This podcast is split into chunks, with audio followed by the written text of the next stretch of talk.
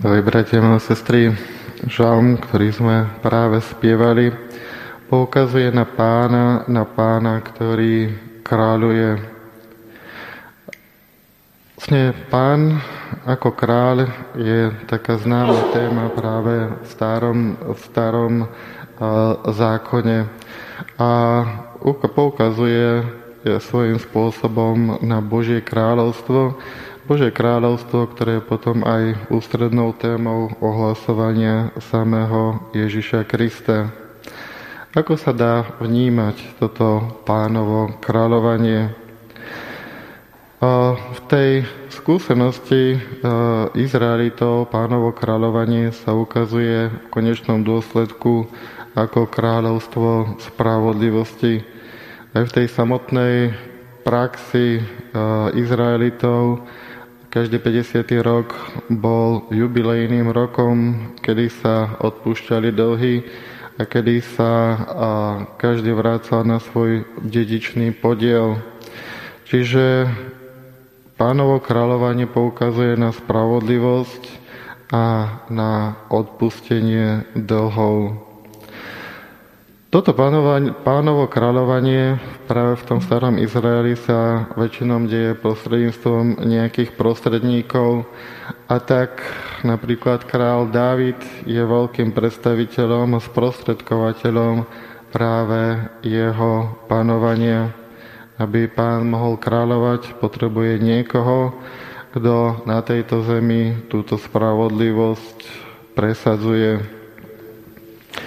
Najlepším spôsobom sa to ukazuje v samotnom Ježišovi Kristovi, keď sa hovorí o pánovom alebo o Božom kráľovstve, tak tu nejde predovšetkým o nejaké e, ter- teritoriálne ohraničenie jeho kráľovania, ale to, že Boh je naozaj vládcom, že On vládne a najlepšie sa to ukazuje v samotnom Ježišovi Kristovi, kedy tam vlastne vidno, že samotný Ježiš Kristus je najlepšie um, preniknutý celý samotným pánom a Bohom.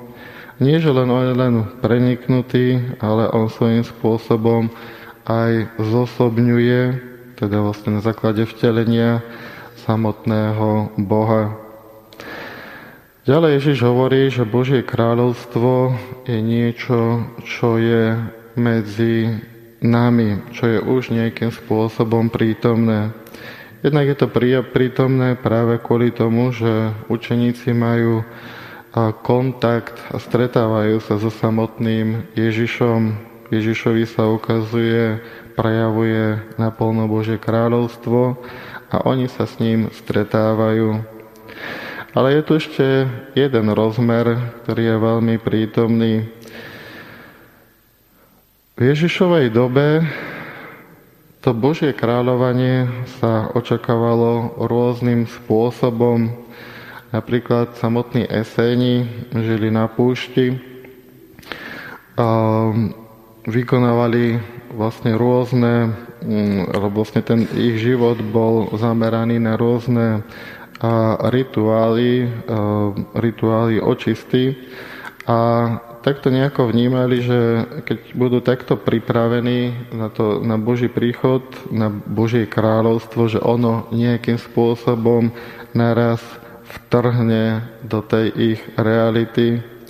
Farizei zase to Božie kráľovstvo očakávali tým, že prísne zachovávali nariadenia zákona a to až do podrobnosti. Ježiš hovorí, že Božie kráľovstvo je medzi vami. Jednak tým, že On tam je, ale aj poukazuje na takú mm,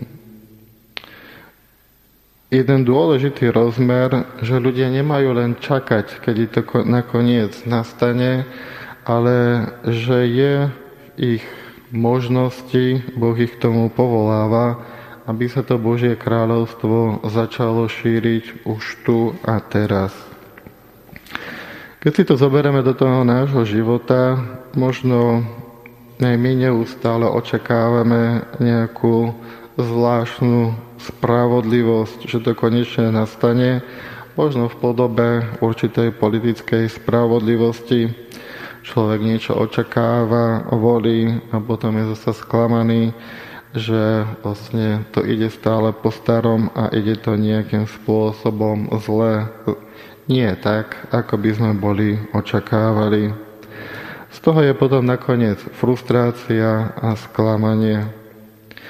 Ak máme brať vážne práve Ježišové slova, tak e, ak vnímame, že Božie kráľovstvo je medzi nami, ak to nejakým spôsobom veríme, tak práve tieto pocity, frustrácia a sklamanie sa nás nespú žiadnym, alebo vlastne nesmú nás úplne ovládnuť. Nejakým spôsobom sa im vzoprieť, uveriť, že Boh kráľuje je medzi nami.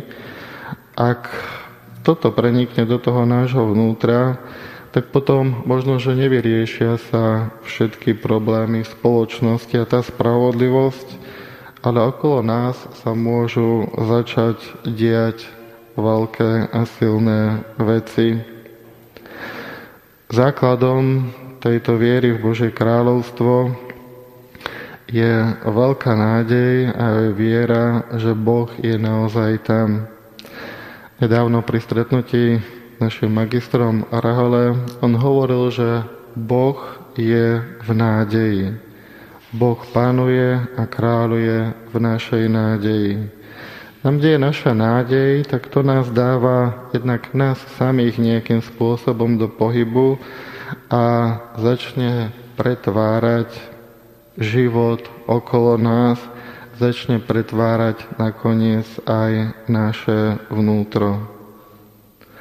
Boh kráľuje, to je pravda, ale či tomu naozaj veríme a či sa to nejakým spôsobom odráža aj v tých našich životoch, v našich postojoch, v našej nádeji, v našich vzťahoch, to, čo sa deje okolo nás, tak na to si už musí každý ozodpovedať sám osobne. Amen.